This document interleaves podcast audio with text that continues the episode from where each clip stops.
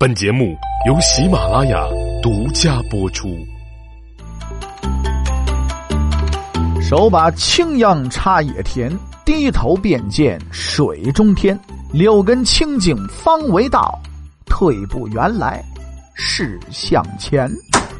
各位好，我是大宇，咱们呢先来这么一段定场诗，然后呢就开始咱们今天的茶馆乱谈。那么今天呢，咱们要说谁呢？咱们要说聂政。哎，呃，韩国大臣严仲子啊，经常为了鸡毛蒜皮的事儿跟相国侠磊吵架。这天在朝堂上呢，俩人又为一点小事吵起来了。吵什么内容呢？史上没写。大约莫呀，是为了先有鸡还是先有蛋的这类事儿。反正严仲子呢，偏说先有鸡；侠雷偏说先有蛋。严仲子拔出佩剑冲去就要砍他。大伙儿呢把俩人给拉开了，严仲子无在那骂：“我说是有鸡，你小子偏说有蛋，蛋你个头！”夏雷暴跳如雷：“我不宰了你，我叫你孙子！我鸡生的！”严仲子因为打架嘛，终于被迫离职了。他就准备刺杀这个夏雷。你说那时候人多累的慌啊，非得给自己解解气不可。他听说呀，有一个杀狗的人叫聂政，浓眉大眼的啊，怀眼求须是吧？吼叫起来跟那个呃豹子吞虎似的，是吧？适合当刺客，于是就跑去请他。说足下这个武功啊，着实让小弟佩服，连黄金一百亿啊，这就给你了，当做见面礼儿。一百亿黄金和现在大约是六十公斤的啊，跟应届大学毕业生体重差不多，可以买一万匹布了。你看，聂政一瞧，这这哈家这么多黄金是吧？这这太丰厚了，就跪坐起来，鼓手不行不行不行不行。在下虽然家贫，我穷是穷，我流落东海土狗为业，但朝夕下来还能够弄出些甘甜松脆的好品，奉养老母吃吃。先生的厚 赐，在下绝不敢当。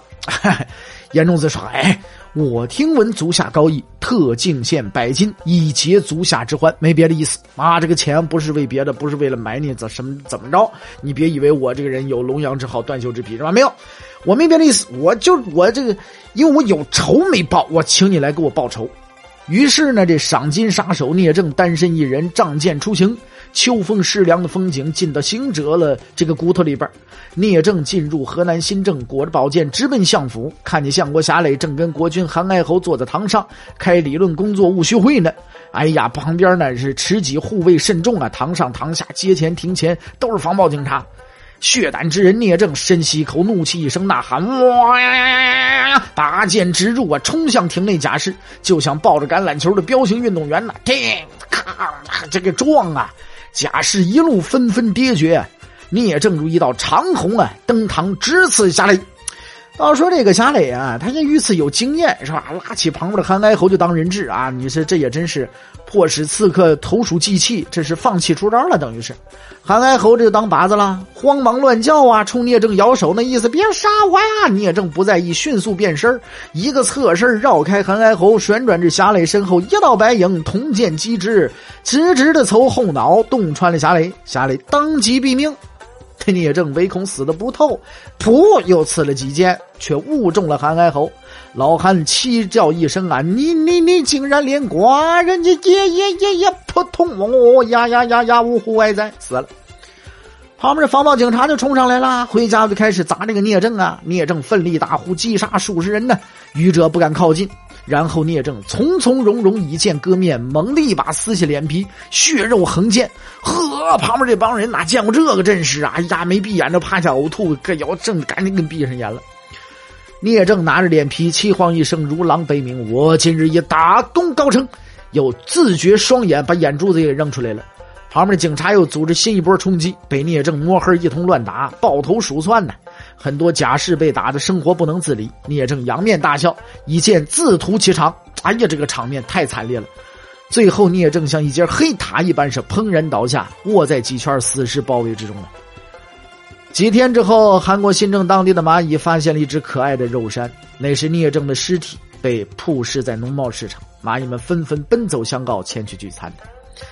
聂政的姐姐从齐国听了消息，跑来瞧热闹。一看是弟弟聂政，哎呦，暴尸痛哭：“我这个好弟弟哎，你为了严仲子的知遇之恩，千里赴死，你自绝双目，残面剥皮，切腹剖肠，以求姐姐不受牵连。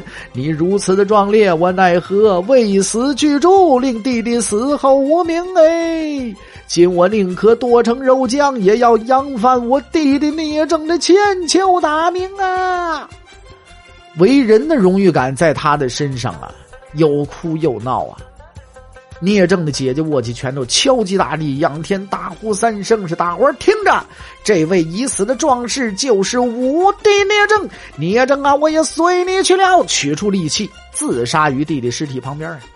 一时间是天昏地暗，峰峦变色，农贸市场里飞沙走石，周围观者无不惊恐，诸侯之人是闻之无不骇叹呐。好啊，这好故事，也不知道为什么就杀死这些人。好了，咱们今天故事就讲到这儿啊，下期节目再聊吧。